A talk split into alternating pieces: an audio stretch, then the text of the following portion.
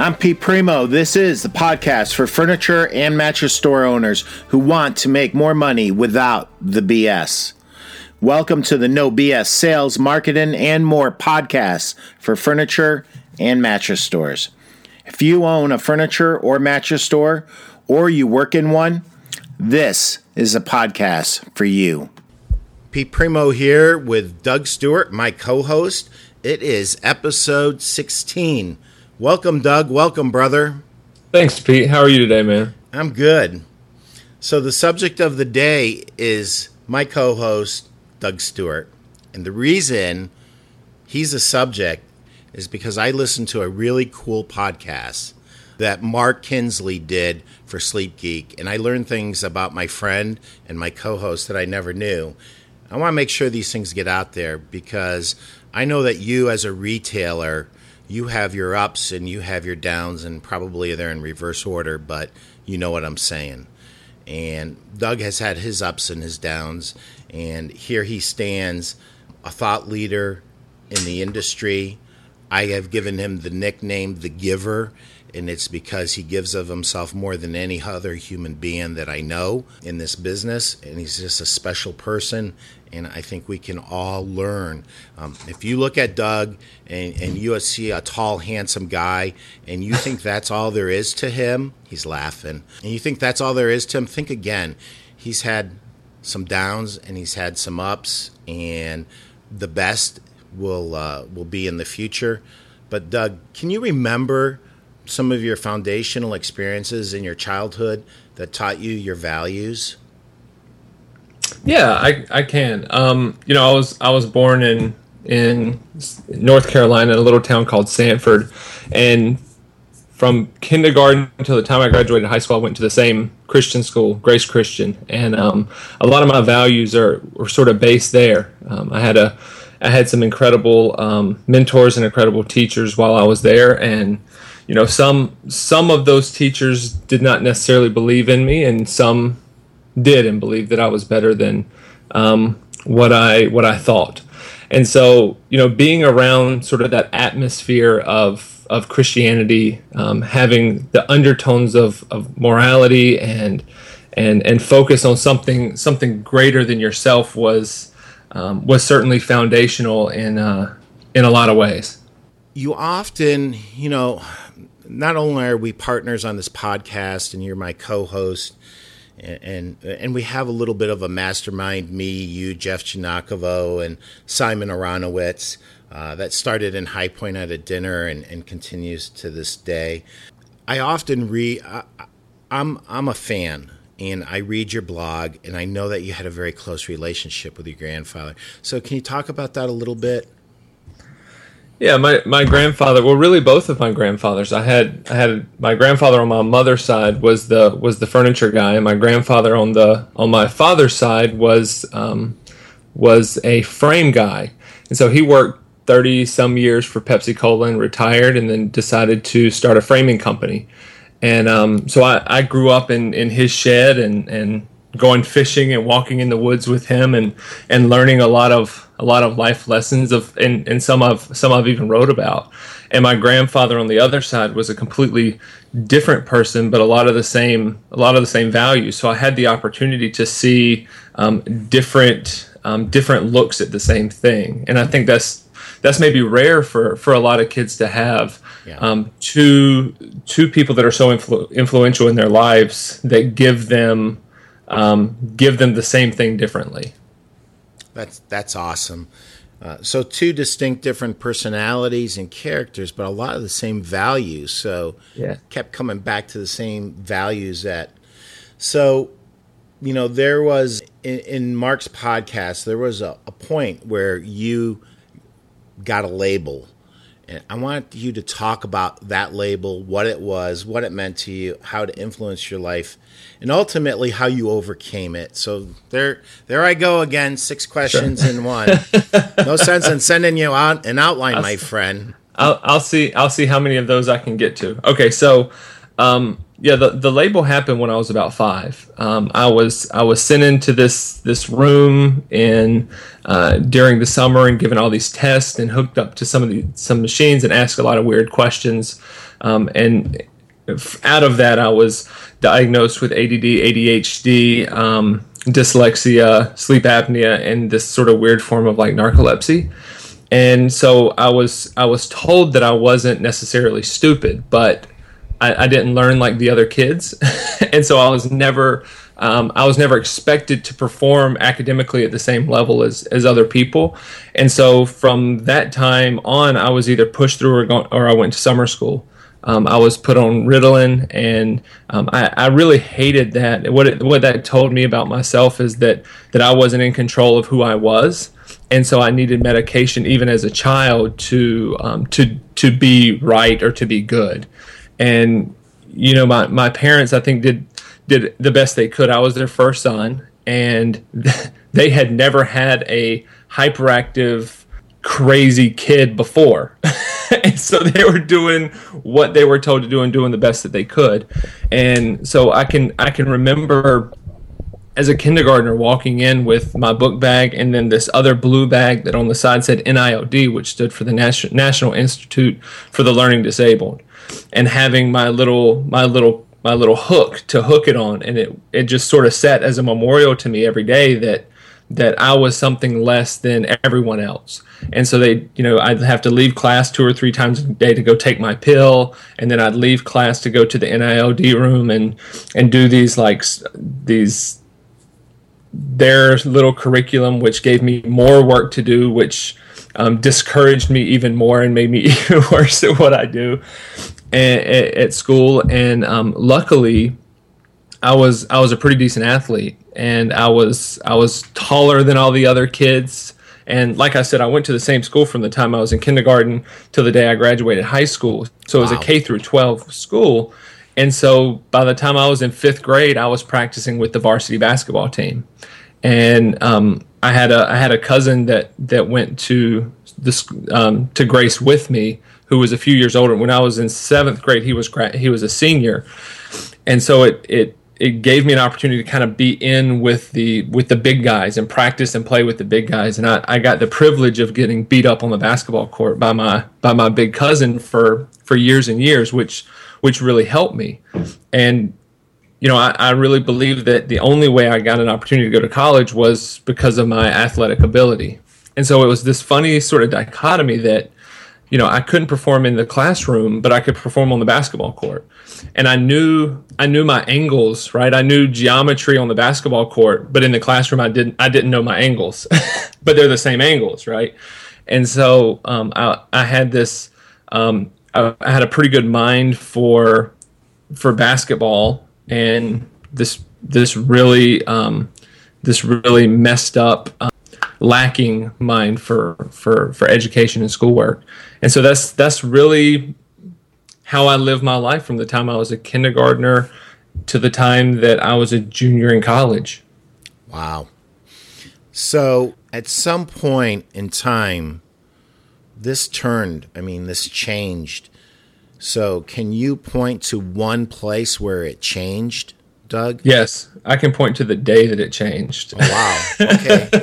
I'm all ears, my friend. All right. So so it was it was funny. I was I was kind of a big fish in a small pond in high school, right? I was I was a really good basketball player, I was a really good athlete um, in this small Christian school in this small, you know, I, I had I don't know, I think I scored twenty six hundred points in in high school or something. I don't know what it was. It was it was a big number, and you know, averaging thirty points a game, having you know 50 point games here and there and you know getting recruited by a lot of different people. And i decided to go to liberty. Well i walked into the door and realized that that that the guys on this basketball team were grown men. And they and they weren't the same you know i walked in six foot seven 220 pounds and these guys are six seven 230 pounds and they're point guards right? Right. And so um, really really sort of rocked my world and and I think because I hadn't developed that mental toughness from outside of my athletic life it really it really affected me in a very negative way. And so I I started to not be able to perform athletically um, because I allowed my mind to tell me things that it had told me about other areas of my life that I wasn't good enough, that that I couldn't make it, that I couldn't compete, and then all these things start sort of welling up. Well, even basketball started to started to struggle, and you know I had little injuries here and there, a broken thumb, a you know ten, a tendonitis, shin splints, and the things that are just irritating. Right, you I broke my pinky toe, right, and it's like coach, I can't practice. Well, what's wrong with you? Well, my pinky toe's broken isn't really a good excuse, right? right? So, right. so you have to sort of play through some of that stuff. Yep. And and I really and I really struggled all the way through college, and I had a had a had a couple of good seasons and a couple of really good games, but I was never able to put a put a whole put a whole string of games together, even though my ability said that I could. Right. Well, I walked into um, my academic advisor. She was the academic advisor for for athletic department. I walked into her office. Her name was Sarah Baker, and she was particularly frustrated that day for for some reason. And so I just sort of assumed that a freshman I, or sophomore. No, I was a I was a junior. You were a junior. Yeah, so I had you were I had a junior in college when this finally yeah. came to a head. Yeah, and I think I had averaged a one point nine GPA up to that point. So like I'm on the brink right now at this point in my life of losing my scholarship, going back home and like finding a job, right? And I just felt like that was my that was my lot. That that's just how it was going to go. And so Sarah was frustrated. I wasn't really sure why. My assumption was that I I had gotten caught for something. I just didn't know what I'd gotten caught for yet. I figured she would let me know. And so she asked me to to shut the door and sit down and, and I did and and she said, "You know what? The thing that really frustrates me about you is that you're a victim."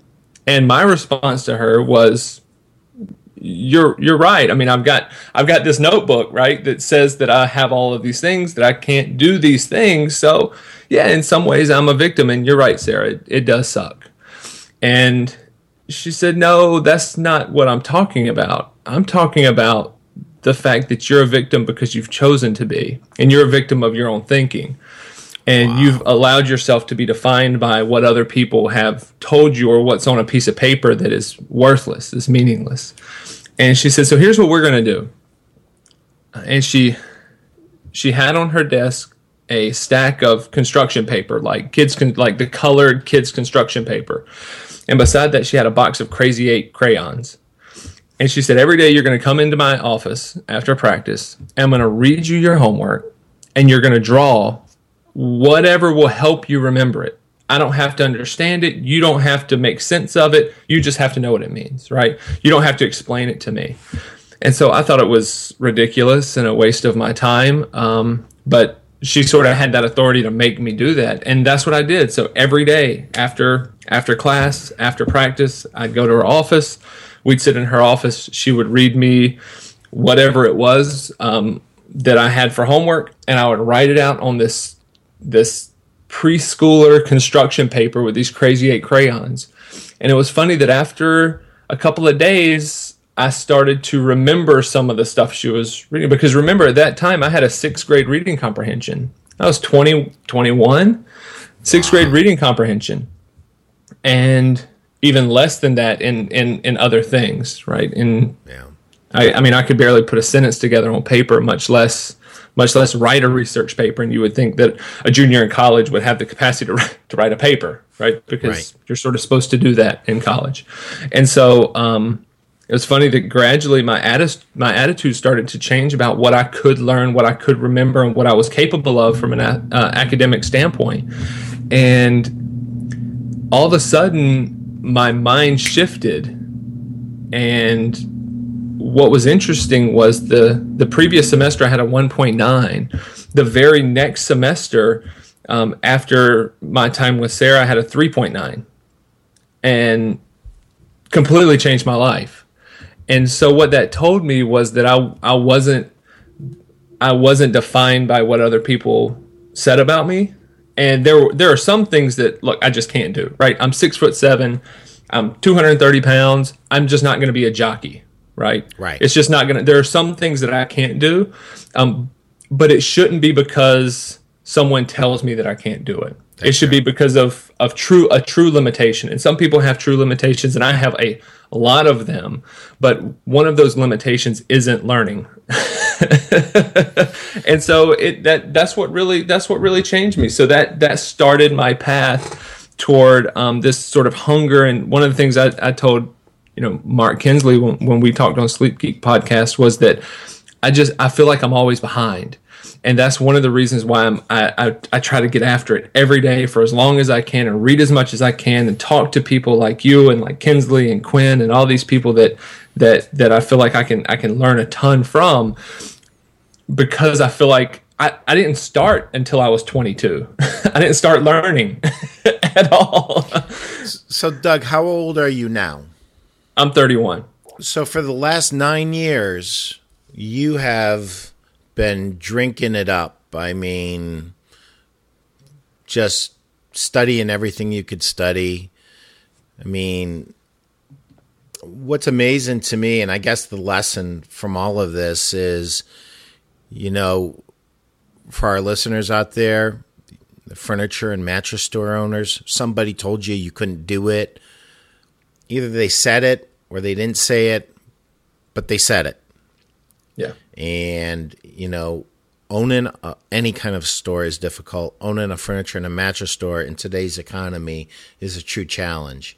Mm-hmm. And so just because somebody says something doesn't mean you need to buy into it. And when we buy into what somebody else says and let it define us, we make ourselves a victim. And I think that's what your angel, Sarah Baker, was yeah. really trying to say to you.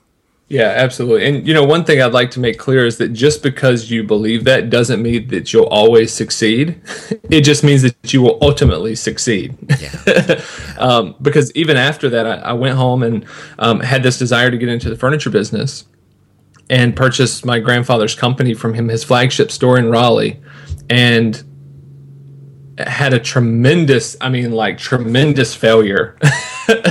um, as a as a result of, of owning that company, and it just wasn't going well, and um, you know hurt hurt my family dynamic, hurt my hurt myself emotionally, put my put my family in in tough positions here and there, and you know I, one of the things that one of the reasons why um, I think I have such a passion for this business, particularly for, for retailers, and, and, one of the reasons that that I love being a part of Mega Group so much, frankly, is because it's about the retailer. And I've been that retailer with sitting at my desk with my hands in my uh, my face in my hands, wondering how I'm going to pay my people this right. week, right. and what am I going to do next, and how am I going to get to my goal, and for gosh sakes, how am I going to ever even retire, right. right? Much much less, um, you know, or how am I going to how am I going to be in business next month, next month, much less have my 30th anniversary um, celebration down the road,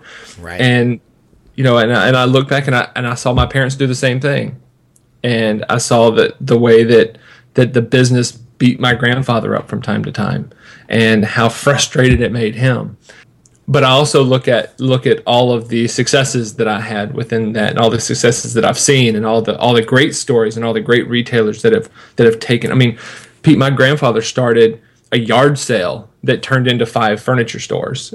Wow! in in he he started actually. Quick story about about sort of my my background and the, I guess the type of people that that I come from, and I'm very proud of this, is that my grandfather grew up as a as a tenant farmer. So tenant farmers have nothing, right? They they they they are just it's I mean it's poverty. It is. So my grandfather It's really uh, was, slavery.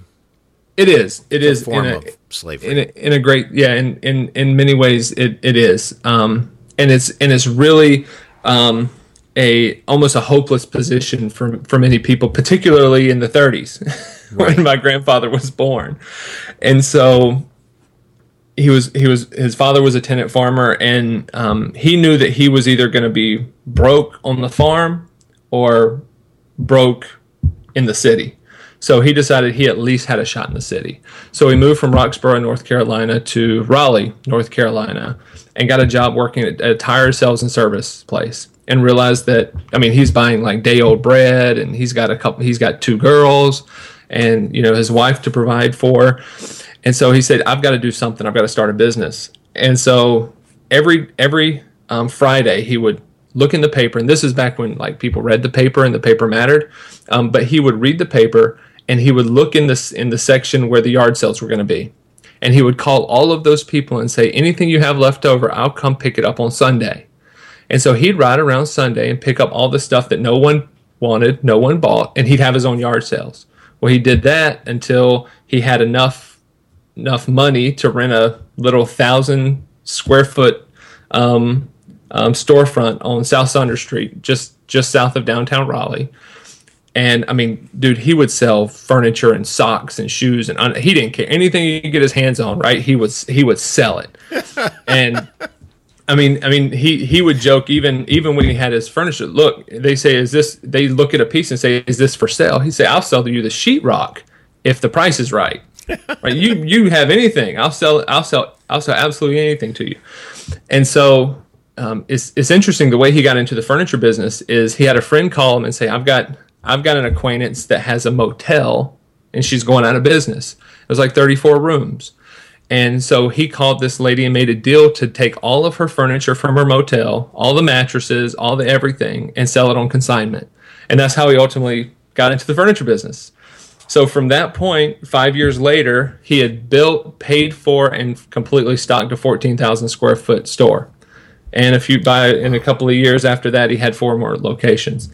And so just that like grit and and get after it itis is you know but but that also you know you look at that and you say you know that's such a cool story. That's such an awesome thing. He also on the other side he had a heart attack when he was 50 years old triple bypass surgery because he worked himself to death because he had that grit to the highest degree right? And so you have to look at that and and, and I've and I've said how how can I learn from from this? How can I have that grit without having a heart attack at 50 right. and a triple bypass surgery? Yeah yeah. Um, gosh, I can remember, I can remember my my grandfather just not taking vacation, like ever, not a day off, not a vacation.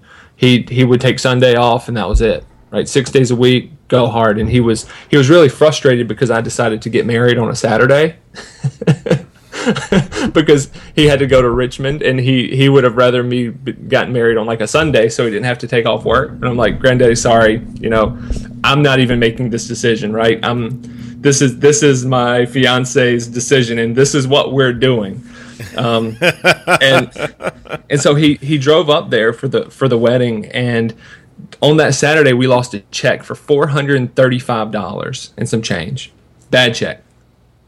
And I was working there at the time. Well, I went on my honeymoon and I came back and I worked about a week and it was time for my paycheck and I got a paycheck and I was $435 short in my paycheck. So I went to him. I said, Granddaddy, I, am $435 short in my paycheck. He said, Yeah, you're paying me back for that check we lost because if I would have been here, we wouldn't have lost it. so, and that's just how he rolled, right? And I wow. and I did, and that's and that's just how that's just how invested he was. Um, and there are a lot of lessons that I've been able to take on the on both sides. Right. Um, unfortunately, he passed in 2010.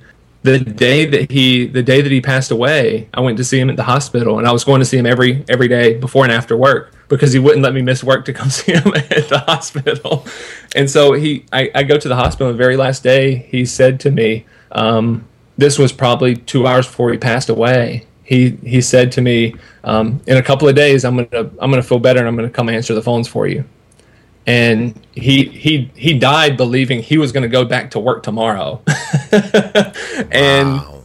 you know, th- those are the kind of things that I mean. You talk about values and and what I got as a kid. Those are the sort of values, and that's the sort of work ethic that that was instilled in me a, in a very deep level. And my other grandfather was was very much the same.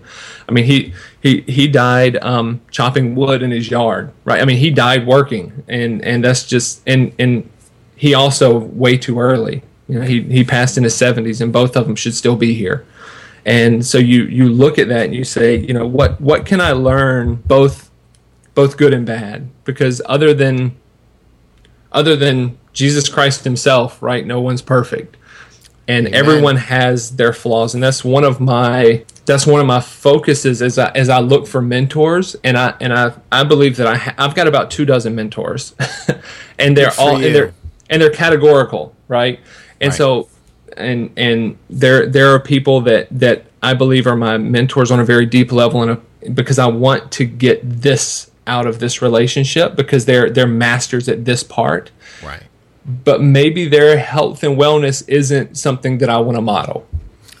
Right. right? I and the other way around right? I've got friends that gosh their health and the way they take care of their bodies and the way they're able to perform and the, the way they're able to maintain energy is something that i, I want to glean from. Um, but there are other maybe i don't want to do other things the way that they do. And i think that's important to be able to look at our past and and that's one thing this this really helped me is to be able to look at my failures be able to look at the failures of the people i've been close to and also be able to look at the successes without taking any honor away from from those people So, what's your biggest success in in your professional career? I, I know you've got an incredible position with Mega uh, Buying Group as their director of training, and that affords you a lot of creativity, and it affords you to impact a lot of lives. And you know, you were that RSA that sold, and very much in your heart of hearts still are. yeah Um, and you know, I mentioned the nickname I gave you. I, I believe that's going to stick, the giver, because that's what you do. You give. Um, I've read your articles in Sleep Geek mm-hmm. and mm-hmm. Furniture Today. So you were one of the young rising stars at Tempur-Pedic and had just received a promotion into management that you had worked hard for and you walked away from it all. And i thought that you know we've talked about this offline before your reasons for doing that were so incredibly mature. It was almost like a 60 year old man made that decision. Not a 20 some year old man made that decision. Can you share that with us a little bit and then get back to your successes? Because there i go again. Well the the the Tempur-Pedic thing you know i i I love Tempur-Pedic, and even to this day, I, sometimes I'm hard on Tempur-Pedic because I, I feel like I'm still a part of that family. sure. Um, and Tempur's a Tempur's a great company, and I, and I love the heritage that they come from. This weird little foam company coming in and you know taking over the taking the world by storm and and and bucking the status quo. I mean, a lot of that is is did. how I feel like my story has been a little bit right A coming in like and really that. having. I mean, the day that I got hired at Tempur-Pedic, I, I couldn't put a paragraph together. My wife literally was proofreading every email I sent because I didn't have the capacity to to, to send a intelligent looking email. it's okay my um, wife still proofreads my emails Oh, mine does. Mine does too. It's just not as it's not as time consuming as it used to be.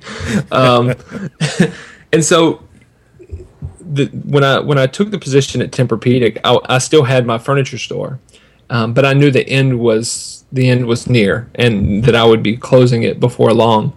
And it was interesting that I was I had only worked for Tempur-Pedic for a handful of months. I closed my in the same in one month. I closed my company um, which is a whole nother podcast about that process and, and how that affected the family dynamic. Yeah. Um, because my family is very much invested in the heritage of, the, in, in, in that company. and you made a decision to close it Yeah, and that that wasn't that wasn't um, a, a decision that everyone agreed with. Turkey tastes different when you make those kind of decisions at Thanksgiving. wow yeah and um, That's a great So, way of any- saying it. And you know, uh, we will do another podcast on that because you know there are some of our listeners. They own furniture stores and they own mattress stores that have been in the family, and they're wrestling with this right now. Yeah, yeah, and it's I mean, gosh, it's a it's a big one, and I can't think of a more challenging decision I, I made. Um, I pulled the trigger on because I, I believed that it was the right time to close the store, and um, no gob, no going out of business. My family was a, was against a lot of that stuff, and so I walked away and auctioned off the inventory I had left, pennies on the dollar, and said, you know, if you guys would like to run it, you can have it, and um, walked away at a tremendous deficit that you know maybe shouldn't have happened, but it but it did, and in that same month, um, we had our first daughter, our first our first child, which was a daughter, mm-hmm. and my wife quit her job to be a stay at home mom, and so we lost sixty five percent of our income in in thirty in a thirty day period, and added a mouth to feed, and wow. so my commitment to my wife at that time was I'll fix it. In two give me two years and I'll fix it, and so I got after it at Tempur-Pedic, and I worked as hard as I could and brought as much value as I could and helped my retailers as much as I could. So, so you close the store, Doug. Yeah. And when do you start with Tempur-Pedic? A year later, two years later? No, I was I was already with Tempur-Pedic. So I had worked for Tempur-Pedic for about six months. Okay. And so I was I was doing both at the time because oh. I knew that there had to be some sort of supplemental Something income. Had to give when that when that transition happened. Yeah. Um, and and I was hired ground like ground level at Tempur-Pedic, like just a just at that time it was called uh, retail experience manager, which was basically the foot foot soldier. So my job was to to manage some of our smaller accounts in in the North Carolina market and. Um, you know, one of the things when I when I met with um, Kimberly Campbell, who was one of the best managers I've ever had, I, I love Kimberly, and she helped me in a, in a in an un, unspeakable way for, for a lot of reasons. You know, one of the things that I, that I remember most is is is feeling like you know having these conversations with Kimberly in the very beginning, where she said, you know, Doug, you're you just don't seem like this is something that you'd want to you'd want to do. You know, you have a you have a company. You know, why would you want to be a rep? And I said, well, you know, the thing is, Kimberly, I don't want to do this position for very long. and my my goal isn't this. My goal is something else, and I'd like to be more influential and and to be able to help more people. And I think I can do that outside of outside of my company better than I can inside of my company um, for for my personal vision for my life. And you know, she helped me realize that. And you know, within I don't know the the first year I was promoted. The second year I was I was promoted, had had some opportunities to do some other interesting stuff in the company that would have required um, more travel than I was willing to give at the time because of um, because of my little girl. Um, wanted to be home with her and, and, and my wife. And you know, you ask about one of my greatest successes. The the easy answer is my my two greatest is this this the second. I'll say this: the second greatest is something that um, I can't take a lot of credit for is, is biology, right? I, my daughter is my second greatest accomplishment. Just just having that experience to be a father is there's there's there's nothing greater, and there's a lot of there's a lot of me in her. I mean, she's a motor mouth to the nth degree. Yeah, and and I and I look at her and I see a lot of myself. So it's really fun to be able to say, what is this kid going to turn out like? Right, having a different mindset than I had. Yeah. And you know, I've seen what I've been able to accomplish in the last nine years, which is, going to be really fun to watch her. So my my greatest accomplishment is convincing a woman like my wife to marry me. and, and and and you know, quick story. I was I was meeting with Kimberly Campbell in an interview I had called her and bugged her. I knew she was going to be in Raleigh. I knew I wanted the position. I bugged her and she said, "Look, we just don't hire retailers. Like it doesn't make any sense." And I said, "Okay, just meet. Just give me 15 minutes. Just let me meet with you." And so I think she scheduled me like the very last person of the day. Like just like this crazy guy won't leave me alone. I'm just going to meet with him. And we're having this meeting. She's asking me all these questions. I'm just not feeling like it's going well at all. I mean, I had no other experience than than owning this little um, stack it deep, sell it cheap furniture store warehouse with no AC, right? Gotcha. Um, and she looked at me and she, she, said, "Okay, last question." And I could tell she didn't seem. I, I didn't feel like this was like going to happen. And she said, "You know what? Tell me about the greatest sale you've ever made. What are you most proud of?" And I said, "Kimberly, here's the thing. You don't know me, and you won't know this to be true um, unless you hire me." but I will tell you that if you ever get an opportunity to meet and spend any time with my wife at all, you will know that I'm the absolute best salesperson that you've ever laid eyes on. And you know, she laughed and it was lighthearted and it helped sort of break the tension. Um, a couple of days later, she hired me. Wow.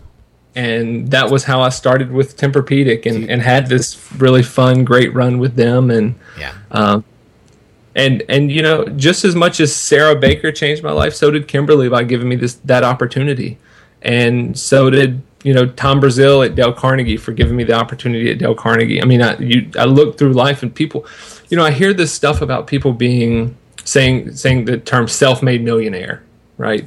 Um, there's no such thing as self-made anything other than self-made like failure, right? You there can be self-made failure as a failure, but you can't be successful and be self-made. I can look every single year of my life, even even during the time I was a victim as a as a child, and I can say these people have gotten me to here.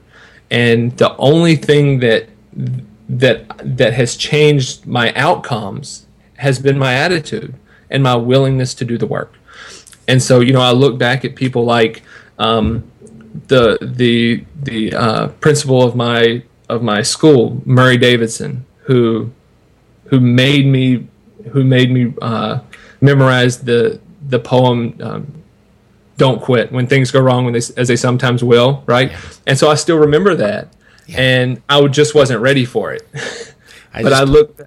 Do you remember me posting that just a few weeks ago? Yeah, no, certainly a, a blast from the past. But you know, yeah. as a as a seven year old, he he took me to his office and he said, "This is something that you need to know." And it was instilled in me then. It didn't. It didn't. It wasn't meaningful until Sarah Baker, right? But maybe without him, what she said and and and, and how she. Um, how she disrupted my pattern may not have, have mattered as much as if it weren't people like him. And if it weren't for Sarah Baker, when Tom Brazil gave me an opportunity at Dale Carnegie, he probably would have never given me that opportunity if I wouldn't have had the transition that the Sarah Baker helped me get there. And the same thing with people like Kimberly, the same thing with, you know, I mean, people all throughout all throughout my life, you look and you say, gosh, for anyone to ever say that they're self-made, they're asleep at the wheel.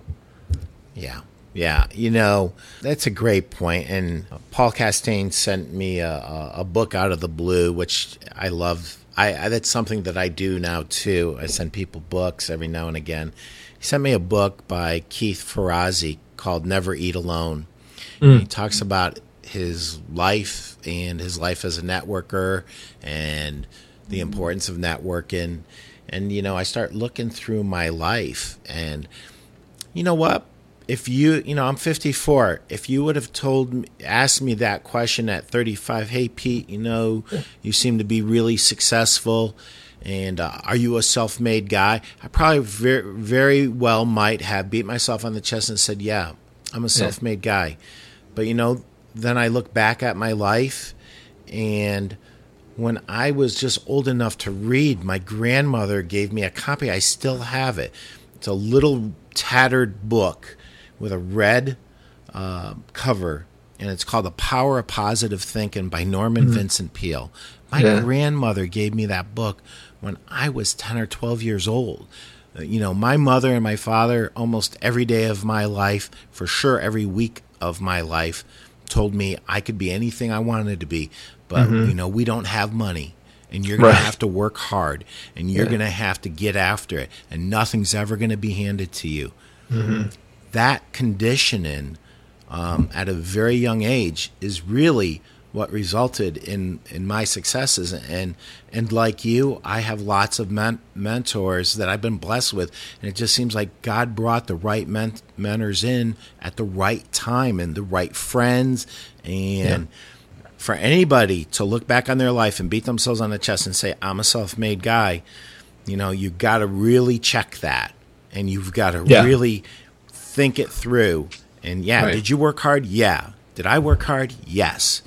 You know, do we care? Is our heart in the right place? Yes. Do we deserve everything we've gotten? Yes, and more. But nobody is self-made. I think that's a that's a great takeaway. And, and, listen, guys, if you own a furniture or mattress store out there and you're trying to do it all on your own, here I'm putting up a big stop sign. Stop. Just stop right there and get in a community, you know, join our Facebook community, start to become friends with other retailers. If you're scared that you know you don't want to make friends with the retailer in the town that you're at, okay, I get that to a degree. But go to markets, meet people, have your reps introduce you to people. You need a community, you need a network of people to to draw on and and why should you learn the hard way? You know, you have a great yeah. quote that you know you love about experience and what kind of a teacher it is. Right. Experience is the teacher of fools. It is. Truly it, is. It is. It, it absolutely is. You, and, sh- you should not have to learn anything on your own that you could learn in a book or you could learn by listening to a story that somebody else that went through and just say, you know what? I'm going to avoid that. Right. I remember my father sitting down with me and he used to say this, and it's really funny, Doug. He said, I was once a boy just like you, and my father told me the same thing that I'm about to tell you. And I have to tell you because I'm your father and I have a responsibility. And I know that you're going to go ahead and do whatever it is that you want to do, and you're not going to listen to a word I say. But I have a responsibility as your father to explain this to you. And he would explain it to me. And do you want to know something? About 90% of that stuff I listened to them. Yeah. And I didn't have to go through. And 10%, I had to be a dummy and I had to go through it and I had to get humbled. And, right. And it was all good. So, Doug, thank you. Your story is is inspirational to me. It breaks my heart. You know, some of the labels you got, I received those same labels. I know what that feels like on an mm-hmm. emotional level. And I'm really proud of you. And before I start crying, we better say goodbye. Guys, we're going to have something good for you in episode 17. I can't believe how fast time is going. Doug, any last words of wisdom to wrap this up? Um, you know what? I'll, I'll recommend two books. Oh, that's great. I love books. So the so the first book, and this is something I've I've read recently that that has really um, helped me understand um, have a better understanding of what my experience has been, and that's been David and Goliath by Malcolm Gladwell. And that's looking at the advantages of disadvantages. And so whether you have uh, we're, we're diagnosed with or have dyslexia um, like me and, and, quote learning disabilities like me or whether you have a lot of disadvantages being a business owner in a particular market or lack of funds or whatever this is a, this is an incredible book to help you understand what the advantages um, are of your disadvantages because there are. The other book that that I would have you that I would recommend is is one that I read a long time ago, and I, I try to read this every year. It's quick read, it's, and it's incredible read. It's called QBQ. It's the question behind the question, um, by John Miller. By John Miller. Yeah, and so this is a book um, primarily about personal accountability. And so my recommendation is, if you're a business owner, read this yourself and make this mandatory reading for every single employee. Um, there is there is not a book on accountability in in my opinion that that is this um, that is as powerful as the QBQ.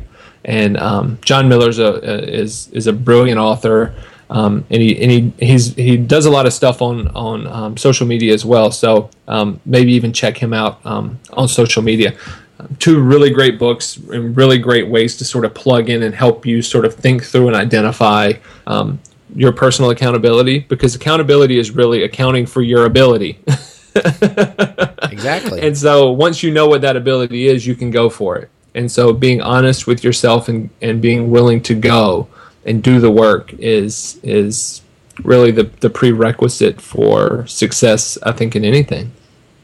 That's awesome. So that's it. I'm done. Thank you, Doug. Thanks. Have Pete. a great day. Sell a million, guys. We'll see you next week on episode 17. Thank you for listening to the No BS Sales, Marketing, and More podcast for furniture and mattress stores. We love reviews at our podcast, they help us get found. Please review us at iTunes or Stitcher, and while you're there, please subscribe. This podcast was brought to you by Primeau Furniture Sales. For more tips on selling furniture and mattresses, go to peteprimeau.com. Till we meet again, sell a million. Thank you.